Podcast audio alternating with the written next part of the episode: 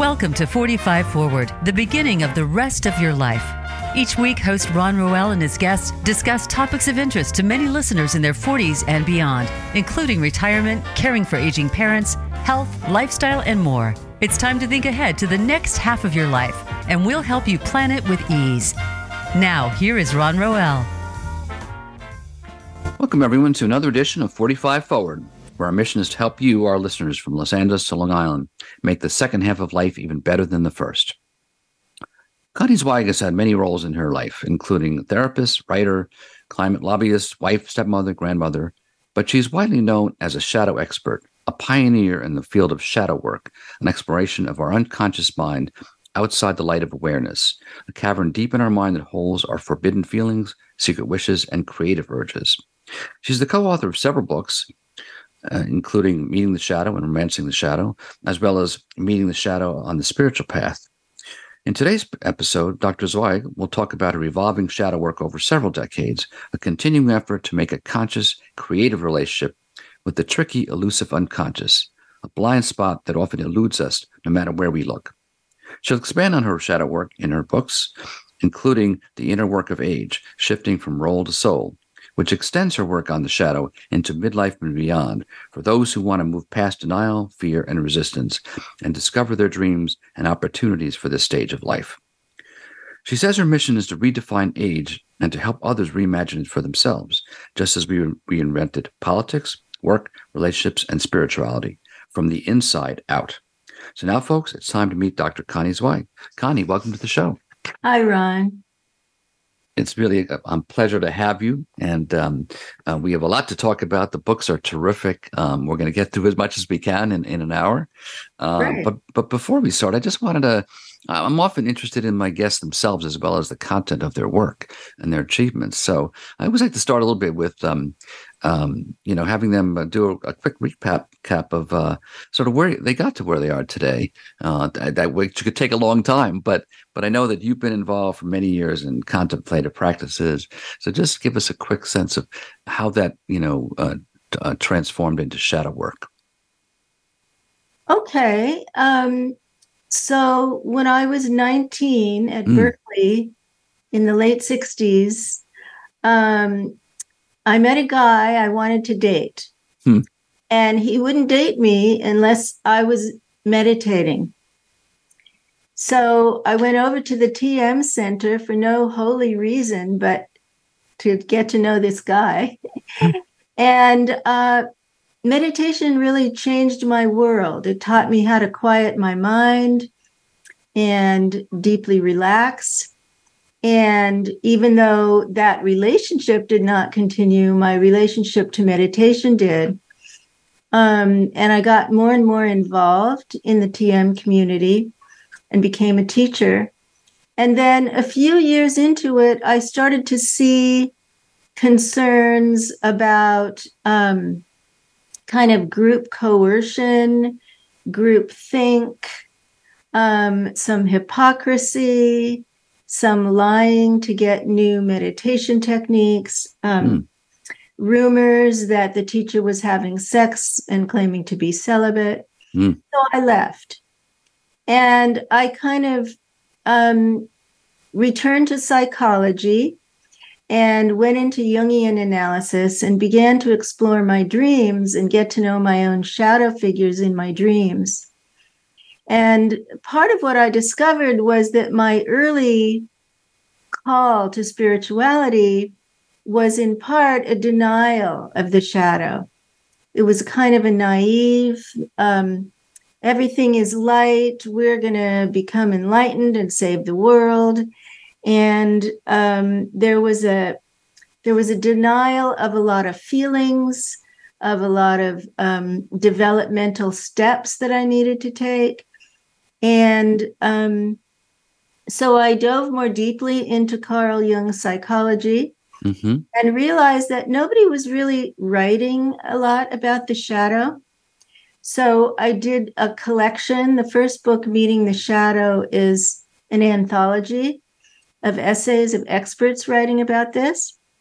And then um, Romancing the Shadow came out after I received my doctorate and developed a method that I called shadow work for how to work with some of the unconscious material that erupts and sabotages us. Mm-hmm. So it could erupt in a repeating fight in a relationship, in an addiction, uh, in a depression, in any kind of self sabotaging behavior like procrastination, um, and in harmful behavior like criticizing others or hurting others in various ways. Mm. And so, um, Romancing the Shadow came out and it focused on how to work with this unconscious material in our relationships. Mm-hmm. Yeah. And then later in my life, um, as I, after 30 years of clinical practice and teaching this method, I began to think about retirement and look for material about the unconscious process and that stage of life in my 60s and retirement and illness and caregiving and spirituality at that stage of life, activism and so on. I couldn't find anything, not a single book from the point of view of the shadow mm-hmm. on later life. So said to my husband, "Oh my god, I got to write another book." Right, right. So I wrote the inner work of age. Right. And really um, kind of mined a lot of interviews um, with spiritual teachers and others to try to understand what was happening for people from the inside out. Right. You know, yeah. this stage of life. It's yeah. not about finances or healthcare issues or workplace issues or any of that. It's about the inner world, the territory that that we really live in as we experience this stage of life. Right. So let me just take a um, pause there and just um, uh, perhaps you could just talk a little bit more about the shadow itself, because I think, eh, as you've said, and I've read in your in uh, various places, um, you know, yes, there's a sense of darkness, but it's not necessarily evil. It's just that it's what is un, what is in the dark and needs to be brought into the light. So, could you just uh, talk a little bit more about just explaining the shadow? Yeah, there's this kind of mistaken identity around the shadow that it's dark in the sense of negative. Mm-hmm. But it's only negative in relation to the ego because the ego is afraid of it. So when we're kids, all of us get these messages from adults about what's good and what's bad, which behavior brings us approval and which behavior brings us criticism or shame or abandonment, which feelings bring us love, and which feelings bring us punishment. Mm-hmm. And so, as our egos develop, all of that positive feedback goes into our egos or our conscious personalities. And we learn how to be polite or kind or academic performers or athletic performers, whatever is approved of by the adults. And whatever is disapproved of at the same time gets repressed into the shadow. So if it's not expressed in our conscious personality, it gets repressed into the unconscious shadow and it becomes a blind spot. Mm-hmm. And anything at all can be repressed. So it might be anger, it might be sadness, sexuality, but it also might be a talent. Somebody is really artistic as a child, but that's not valued by her family. And so those dreams and talents get buried in the shadow. Mm. So often a midlife crisis is about those lost or sacrificed dreams or talents reemerging with some urgency that people want to live out. Mm-hmm.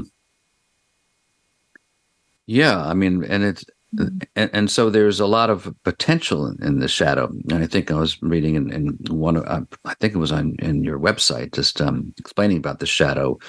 Uh, just I'll just read a quick uh, paragraph from it. Uh, if the shadow forms, as as poet Robert Bly says, when we stuff things into a long bag that we drag behind us, then shadow work happens when we take something out of the bag and examine it in the light of day. Then slowly, steadily, we face it, turn it around, let it go for a while, revisit it again. and peer deeply into it until we can acknowledge it is a lost part of ourselves and finally honor its message, the gold in the dark side. So I thought that was a really interesting way to put it. Yes, that's perfect. Thank you. Yeah.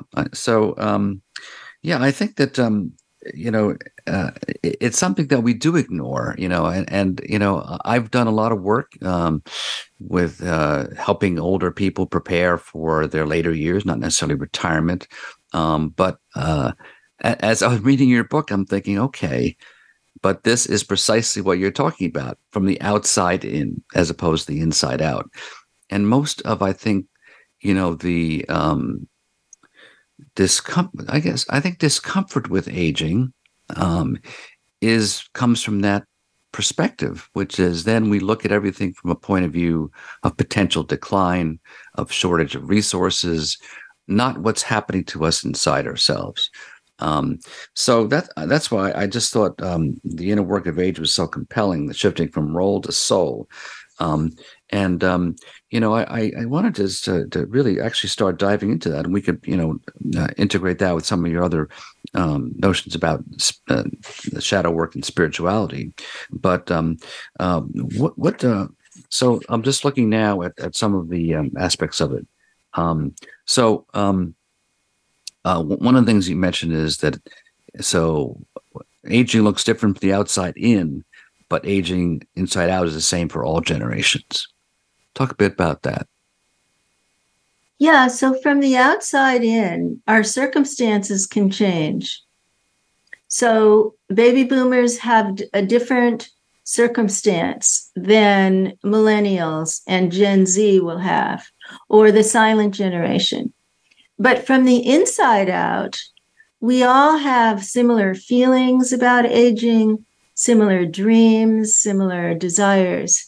And I think this decline narrative that you alluded to um, has been around for so long now, in part because ageism has been so institutionalized.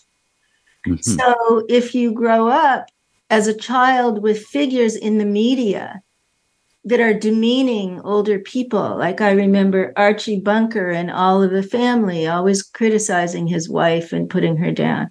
Mm-hmm. If you grow up with messages from your parents demeaning your grandparents, mocking them, or laughing at them, if you grow up with um, a lack of a wise elder as a model for aging consciously, who you can internalize, then you grow up with messages that, you know, growing old is just about going downhill. Mm-hmm. And all the stereotypes that that comes to mean, all the language stereotypes that's projected on older people. And so that ageist environment in the workplace, if you're forced into retirement, or in the school system, or in the healthcare system. Um, we saw that a lot with COVID and the nursing homes and mm-hmm. people talking about, you know, the low value of the lives of the people in the nursing homes. So there's this messaging that's everywhere that's ageist, and we swim in it.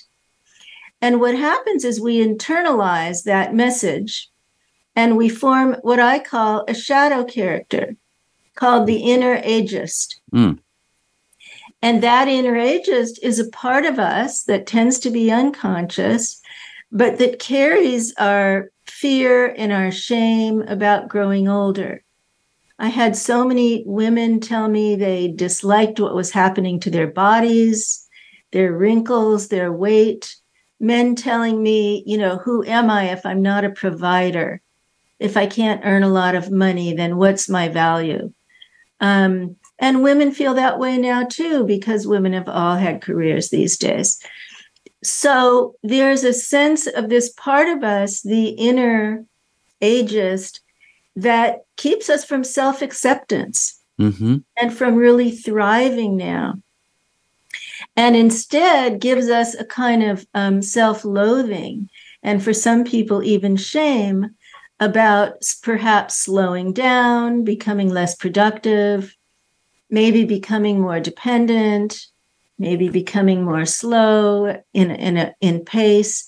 And so these qualities that are judged in the culture, right? Because in our culture, young is good and old is bad. Mm-hmm. Independent is good and dependent is bad, right? Fast is good and slow is bad. So as we move toward those qualities, this self loathing comes up and the inner ageist kicks in. And if we don't know how to work with that unconscious part of ourselves, then we don't thrive. We don't find the incredible potential, the treasures of this stage of life. Yeah, that's one of the things that uh, that we, we don't acknowledge that that there are treasures in this part of life, and there are obstacles, uh, but there there there are a lot of obstacles. So how, how do you uh, when when you're when you're dealing with someone and you detect this inner ageism, how do you confront that? How do you get people to confront that and, and get them to think about um, you know this issue?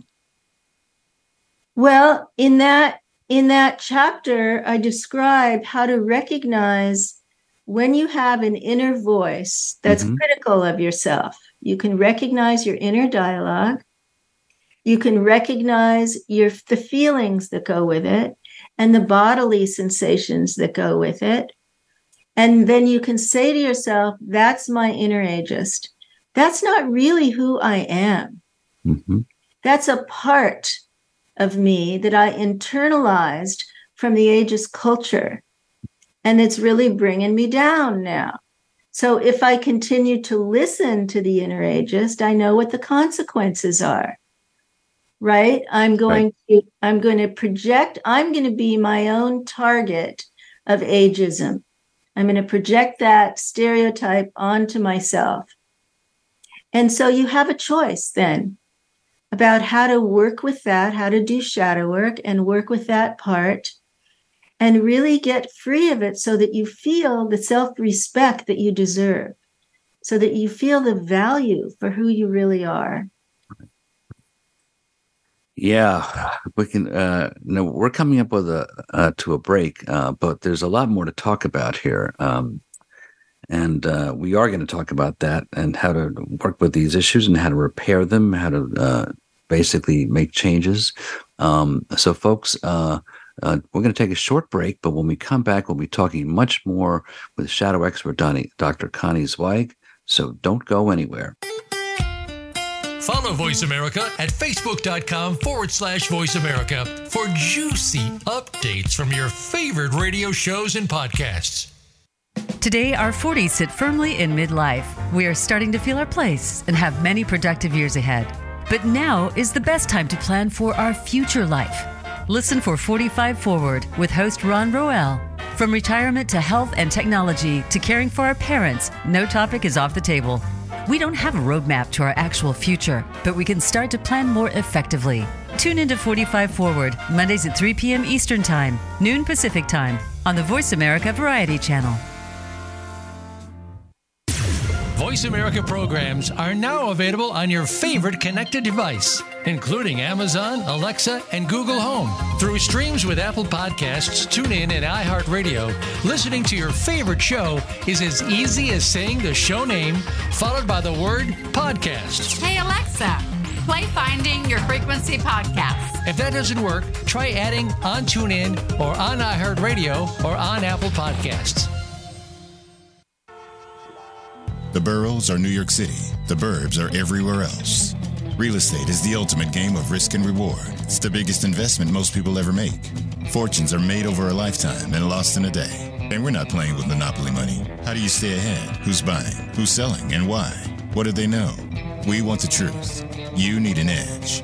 Boroughs and Burbs is your secret weapon to giving you the insider knowledge and strategies you need to succeed in the high stakes world of real estate. From Palm Beach to Palm Springs, Manhattan to Malibu. We press the experts to expose the pain, find the deals, and occasionally predict the future. That's Boroughs and Burbs, 3 o'clock Eastern, noon Pacific. Because everyone can make money in real estate. The Internet's number one talk station. Number one talk station. VoiceAmerica.com.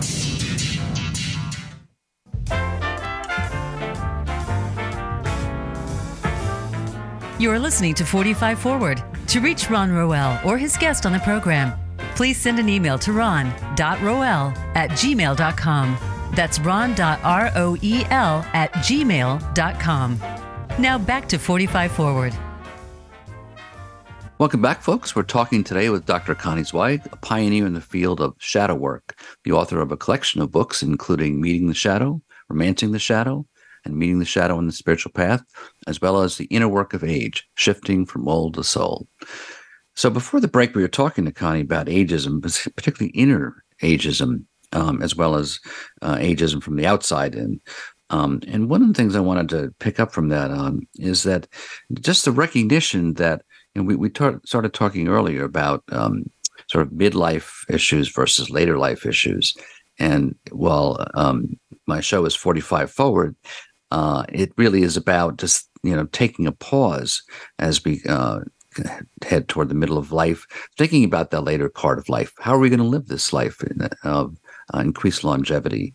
Um, so I want to talk about this stage of life a little bit. And and you, you mentioned that it's, it's there are crises, but it's not the same as a midlife crisis. So, so talk about this stage a little bit. I think, and I think people are even starting to talk about it. You know, in terms of Erikson's, you know, eight eight stages of life. That wait a minute, there's a there's a ninth stage here that's really different in profound ways. So, talk about why it's different. So, it seems to me in the midlife crisis what we tend to do is switch out our careers or our spouses or our locations, right? Mm-hmm. We make a change from the outside in. Often that can't happen in the late life identity crisis.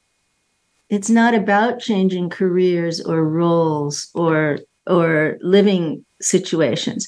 So the the question becomes who am I now? Rather than what do I want to do now? Who am I now? And who am I is the perennial existential question in all religious and spiritual traditions. Mm-hmm. And it can't be fixed by an outer uh, solution. It's not a problem to be fixed in that way.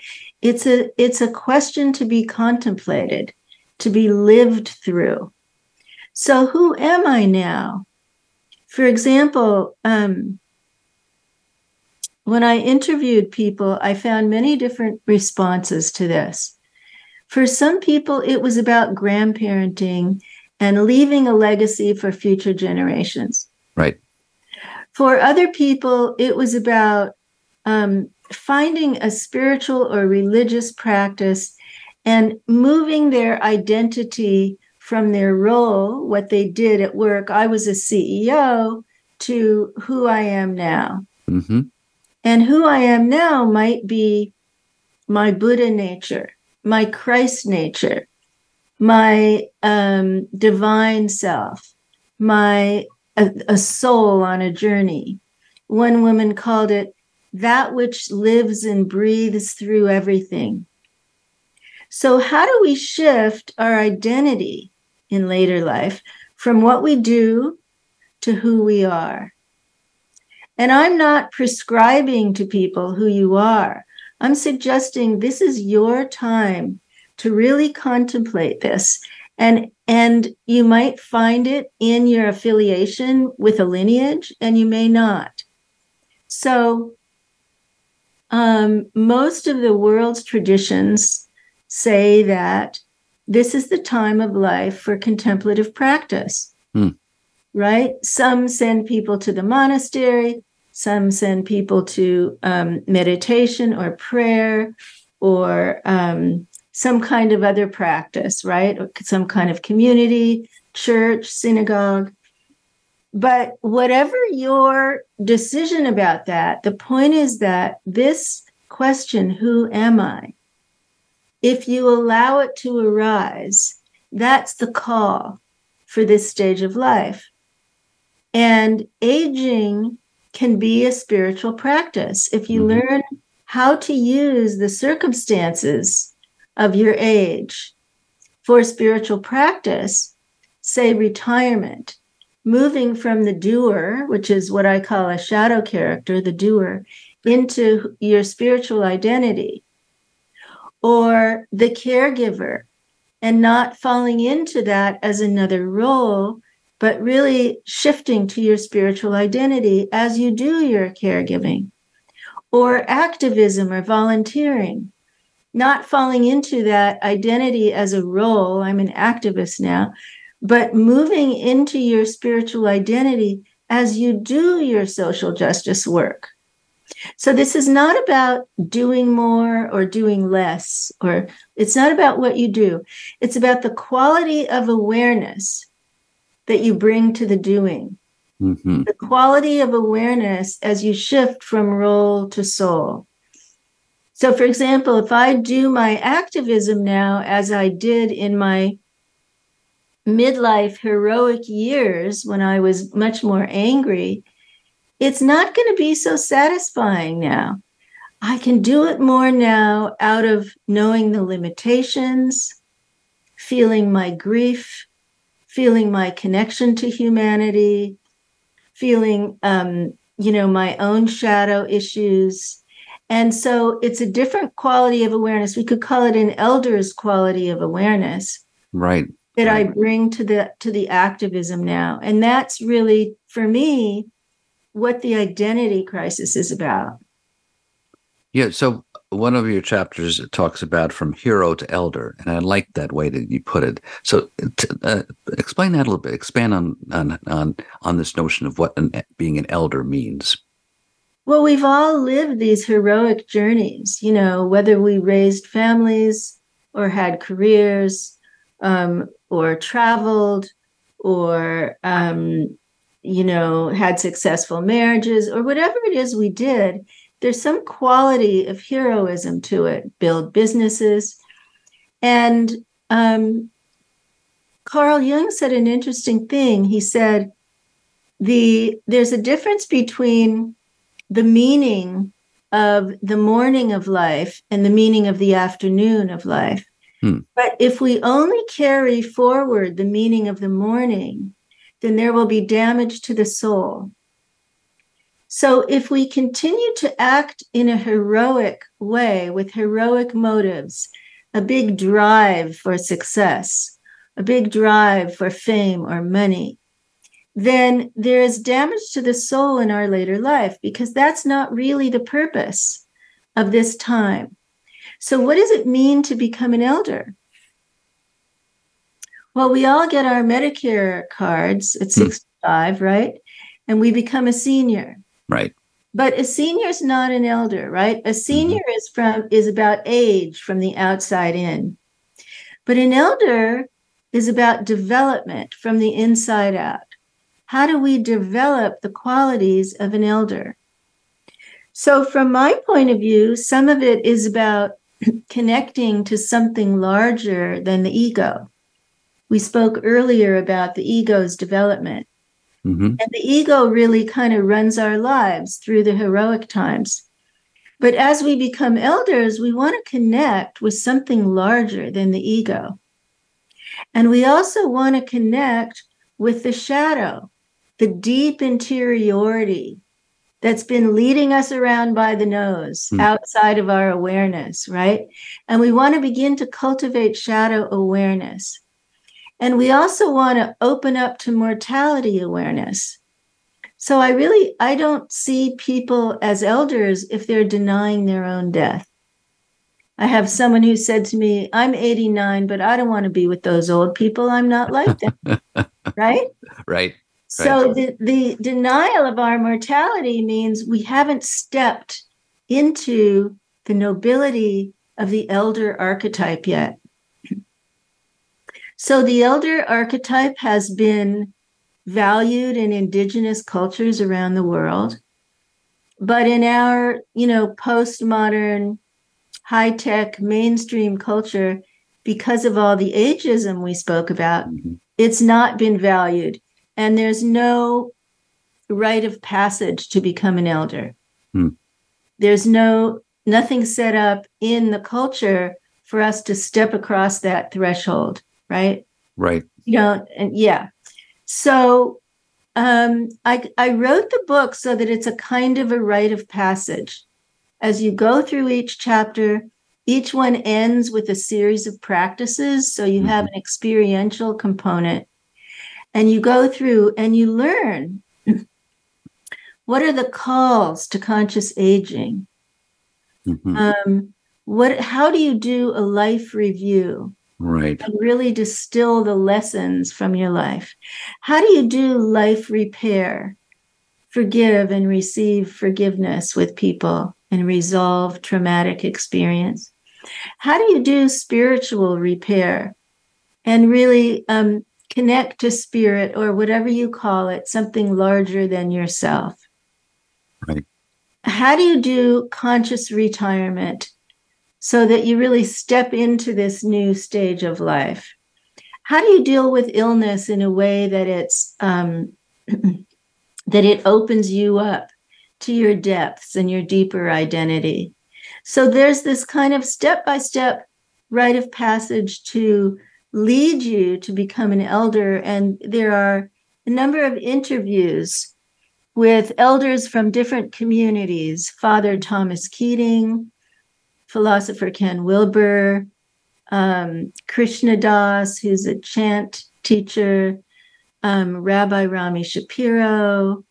Um, and so you learn from them how they are also walking this talk into Mhm. late life. Yeah. What you know, going to, uh, I did want to touch on this life review and life repair because what what that really said to me, in addition to the other steps that you're talking about, is just points out that this is this is a continually dynamic part of life.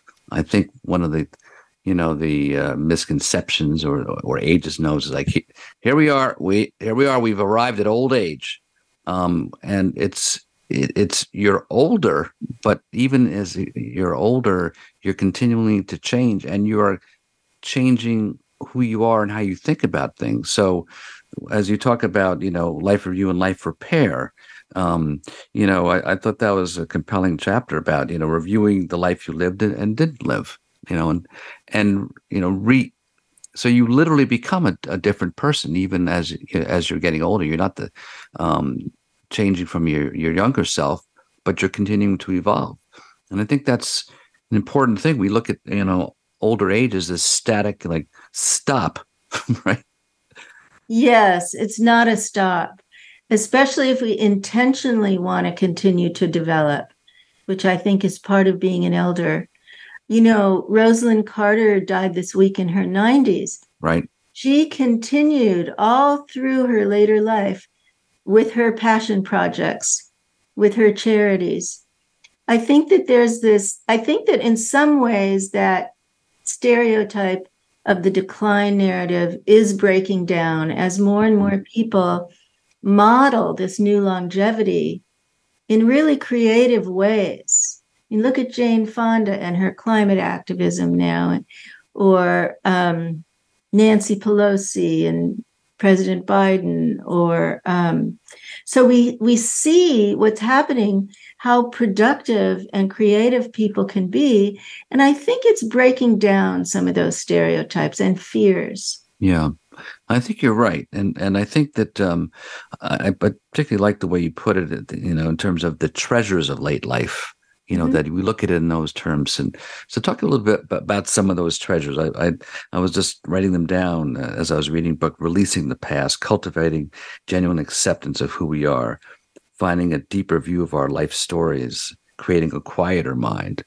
I think those are opportunities that we often overlook, um, and uh, they're there. You know, I mean, I it's interesting that I um, we we, we got a uh, recently we you know for not really thinking this through at my age, but we got a, a golden retriever puppy, and being able to um, enjoy a puppy at this stage and and look at life through the eyes of a puppy, but but also just being able to stop and and watch her, watch as she looks at the world, and even as we go on walks. Um, seeing the traffic zoom by and I'm looking, where are you going? Why are you in such a hurry? you know, slow down, slow down. You know, Uh, everybody's in a rush. I think people have that experience with their grandkids that you're Mhm. having with your puppy too. You know, the innocence, the curiosity, the playfulness. It's very precious to um, for the elder to align with youthfulness. It's there's a beautiful match there. And you know, as a depth psychologist, I learn about archetypes. So we all have heard of the inner child. The inner elder is also an archetype that's in all of us. And it can be brought out by being with kids and pets and and kind of and mentoring as well. There's a lot of intergenerational work going on now for this reason.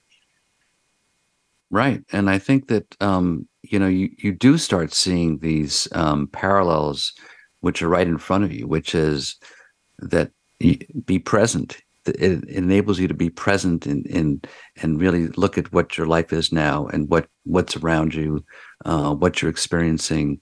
Um, you know, not that you're not planning for certain things, uh, the completion of life, but um, but but to to appreciate um, that.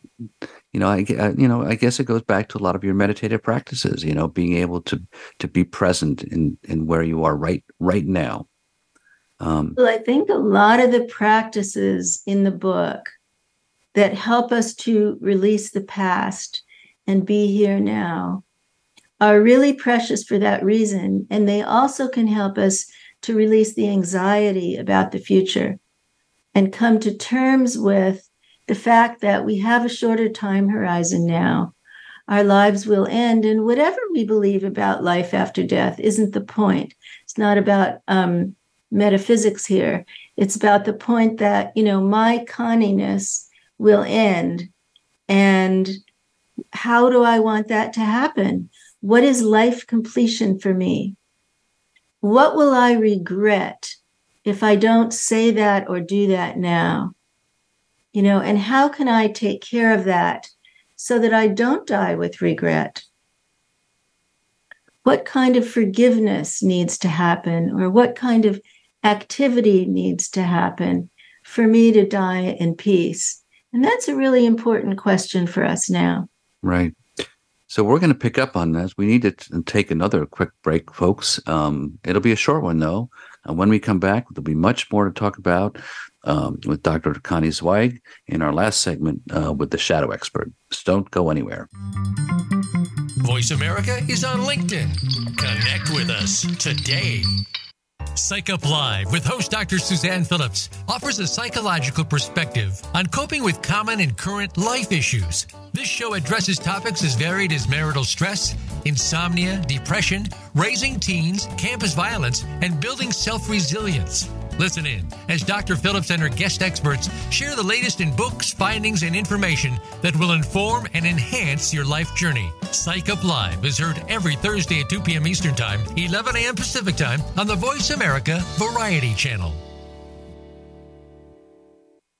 Tune in to the Voice America Variety channel on the Voice America Talk Radio Network. Voice America Variety broadcasts a diverse array of topics, reaching a global community. Our experts come from all walks of life, and the topics they discuss are everything from current events, arts and entertainment, leadership, parenting, relationships, self improvement, career advice, and a variety of other topics. Check us out today. You're sure to find something of interest. Voice America Variety. Talk on today's hot topics.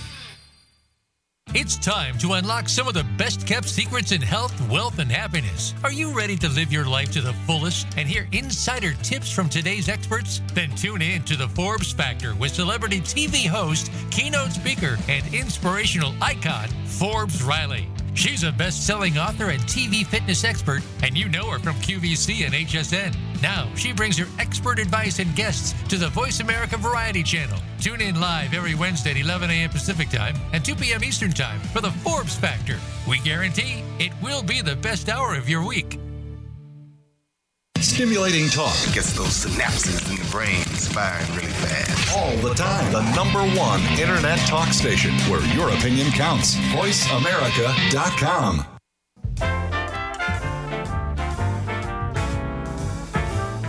You are listening to 45 Forward. To reach Ron Roel or his guest on the program, please send an email to ron.roel at gmail.com. That's ron.roel at gmail.com. Now back to 45 Forward. Welcome back, folks. We're here talking today with shadow expert Dr. Connie Zweig about her various books about shadow, her shadow work, including her last one we were talking about quite a bit about uh, the uh, uh, the extending the shadow work to our aging process. Um, so uh, before we uh, uh, we will reserve a little bit of time at the end to find so you can find out much more about Connie's work and where you can find out about what she's doing, how to get in touch with her, and so forth. Uh, before that, though, I just wanted to complete our um, discussion of uh, of uh, some of her chapters uh, and one of them, not surprisingly, is life completion. So moving toward a completed life and reimagining death as a last rite. So you talk a little bit about, you know, rituals, the importance of rituals in life. Um, so expand on that a little bit more, you know, as we head toward the completion of life, as we know it, or don't. okay. Um, well, I know that kind of idea is often foreign and scary for people to consider life completion. Many people think they'll live forever. Right. Um, there's a sense of um, when I interviewed people about this question, what would be a completed life for you? There was really a range of responses from people. And I think that some of that depends on um, how much they've lived out their own talents and their own dreams, how much they feel they've given, they've contributed um, in, you know, as much as possible, how, how happy they feel with their family lives, um, their legacy in the family or to society. Um, so I think the contemplation about life completion is um, for me, I felt at, with my life review, I saw that what I thought was four distinct careers all actually had the same mission, hmm. which was to transmit information about consciousness. Mm-hmm. And um, it looked very different, but when I saw that that was the thread throughout my life, there was something deeply satisfying about that. And so when I finished my last book, Meeting the Shadow on the Spiritual Path, I felt a kind of life completion. Mm. I felt like my gifts have been given. Um, I've been really blessed. I've been, and and I feel a lot of gratitude. I also feel deeply disturbed and a lot of grief about where the world is at mm. with all of the crises that we're facing. But in terms of my individual life, um, I feel a deep, meaningful satisfaction. And so I want that for other people. I want you to find a way to um, come to terms with the the road not taken, the unlived life, and accept, either reclaim some of that now. You know, like I have friends who are painting and sculpting and writing novels for the first time, and you can reclaim some of that, or really come to terms with what is and how the choices you've made and um, and find peace with that now so in terms of ritualizing it um, I created a ritual for my retirement from clinical practice, and I put that in the book. Um, and it really kind of embodied letting go, letting go, go of my roles and stepping across a threshold to become an elder. And you can design that kind of ritual that's about letting go of the past, stepping into the unknown, and emerging into this new stage of life. You can design a ritual with those three stages for anything, really. Mm-hmm. Um, for illness, for marriage, for grandchildren, for, you know, whatever it is that comes up for you as a desire to, to create a ritual And those are the three main elements letting go, stepping into the unknown, and then stepping across a threshold into something new. Hmm. Yeah, I think that, you know, again, you know, the stereotype of of aging, and th- there is some truth to it, of course, is is loss. We focus on the loss. And there's no question there's loss of friends, loss of family, but there is this other component, as you point out, of of letting go, and, and there's a it's a freeing aspect to really saying, well, let, let me let go of things that really weren't important, or and and focus on really who I am and what I want to do. Um, so it, it, it can be freeing in lots of ways, um, and uh, uh, I think again it, it's it's I think one of the treasures you mentioned, you know, that ability to to free yourself from um, uh, the outside in and and shift to the inside out. Um, um, that said, I wanted to just ask you. Um, this is sort of a big question, but you, you did mention that uh, yes, you had a couple of lines I, I really stuck out of me. You know, we have years to life, but not life to years. So focusing on how we do that, and that in order to do that, in some ways, we do need some. You mentioned some institutional innovation and policy support. Uh, but if we don't learn to age from the inside out, we won't fulfill our promise. But true. Um, but uh, do you have some thoughts on on you know what what some of the I, I guess outside in support can be to help people age better? Because as you uh, another line you, you say is aging is our next frontier. I think that's very true. I think that's very cogent and really says it. Well, this is happening all over the world. It's not only the baby boomers in the US.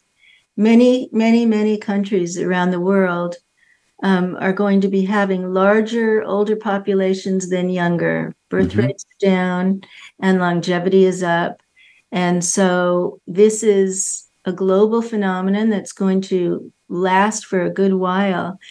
And if we don't have some kind of a social justice movement along with the inner work, um, some kind of a movement to recognize the value of elders mm-hmm. and the voice, the contributions of elders, um, then we're going to be in more and more trouble, I think. Mm-hmm. I think that, you know, when I mean, this is this was very true for me. I have gone through this learning curve. I didn't have any elder growing up in my life who I really could admire or internalize as a positive image of age. I didn't have that in my family, in my schools, in my media, or anything. And so I recognized my inner ageist at a certain moment in my life that I wrote about and recognized that I had internalized all that ageism from society. And then I found the work of Becca Levy at Yale University, who has shown over decades now that there are health consequences to the inner ageist. There right. are there are cardiac issues, memory issues, even longevity issues when we um, age through the lifespan having negative thoughts and fears and feelings about aging. So that really shook me up and got me to do this work and research and writing about it. And I think that um, although my expertise is not about outer ageism and the social institutions, um, and certainly people who are oriented that way can turn to the work of Ashton Applewhite and her website Old School which is a clearinghouse for uh, for this topic and everybody who's working in this arena. Um, but outer work and inner work have to go hand in hand, right? Right. It's, if it's only outer work, but we're not changing psychology, or only psychology, but we're not changing the institutions, we're going to fail at this. Right. So I think, um, and the conversation is very alive now because of President Biden's age and all the comments about it. So it's very up in the culture, I think, and all the people in their 80s in the government. Um, and the failure to make the distinction between competence and age Right. i think is is really a key. So um so i'm not an expert on that but i do feel it's so crucial. It's so cross cultural it's so universal right now. Different cultures are actually treating this issue differently. Um i think one one really positive trend is all the intergenerational housing, intergenerational climate work, intergenerational projects that are coming up now. That's really fabulous. And people are learning. In fact, this week in Next Avenue, Mhm. which is a publication, uh, free online magazine about age, Right. there was an article about a woman talking about her 107 year old best friend. So I think that this is, as that happens, people are exposed and their attitudes change and their fears lessen. Right. Yeah, I think that uh, when people, uh, when I talk to people about this, um, certainly I, one of the things I, I mentioned is what you mentioned earlier is that uh, in some cases demographics is destiny to a certain extent. As people, the population ages, people people will pay attention to these issues, and I think that as more and more stories become commonplace, um, uh, when people are routinely reaching 100 years old, my my aunt is 101, I believe, and and she's in a continuing care community with her daughter, but still painting, still engaging with people, with her grandchildren, great grandchildren on the internet. Um, so I, I think that those stereotypes will break down, you know, and as as baby boomers realize, wait a minute, I'm a senior, you know, so-called senior. But and I think even even as uh, we talked before, that term will break down. I think you know, I think even um, seniors say, well, I'm just an older person. Period. You know. Um, so um, wow, uh, we could have do a whole other show, Connie. But uh, Ron, Ron, how old is your aunt's daughter? well, she's in her um, um, mid 70s. So she's in. So they're in assisted living together. hmm right. That's I hadn't heard that before. That's Yeah. an amazing story. Yeah, Yeah. Yeah. Yeah. interesting. uh, and they're doing great. That's great. So, Yeah. uh, well, so um, this was great. Um, listen, before we go, though, I wanted to at least uh, uh, uh, mention to you folks uh, uh, if you wanted to find out more about Connie, uh, uh, you can go to her website, right? Connie, Connie, ConnieZweig.com. Is that right? You can go to conniezweig.com. There are lots of videos there of interviews and lectures and workshops, um, and also my my future events. hmm I want to invite you if you're interested in aging in community and would like to go through this book, The Inner Work of Age, with others. Shoot me an email, conniezweig at gmail.com. C O N N I E Z W E I G at gmail.com. Put wisdom circle in the subject line and be sure to give me your time zone.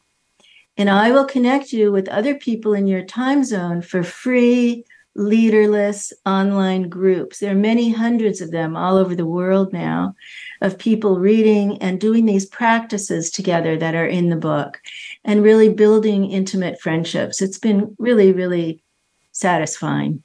Right.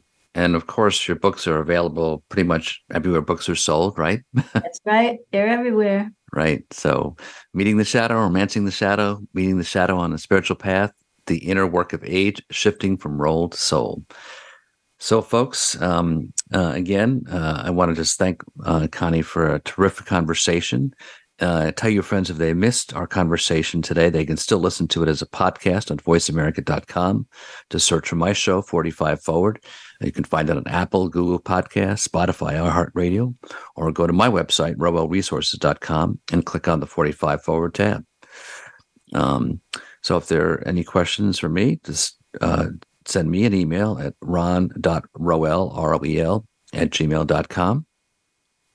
Uh, so, folks, uh, be sure to join me uh, next Monday, 12 noon Pacific time, 3 p.m. Eastern time, when I'll be talking with Dawn Shedrick, the founder of Gentex Training Consulting, whose mission is to provide resources and insights to help diverse caregivers care for themselves, better manage their mental health, and feel good about who they are and what they do. So until then, folks, keep moving forward. 45 forward. Thank you. Thank you for tuning in to 45 Forward. Please join your host, Ron Roel, for another great show next Monday at 12 noon Pacific Time and 3 p.m. Eastern Time on the Voice America Variety Channel. We wish you a great week.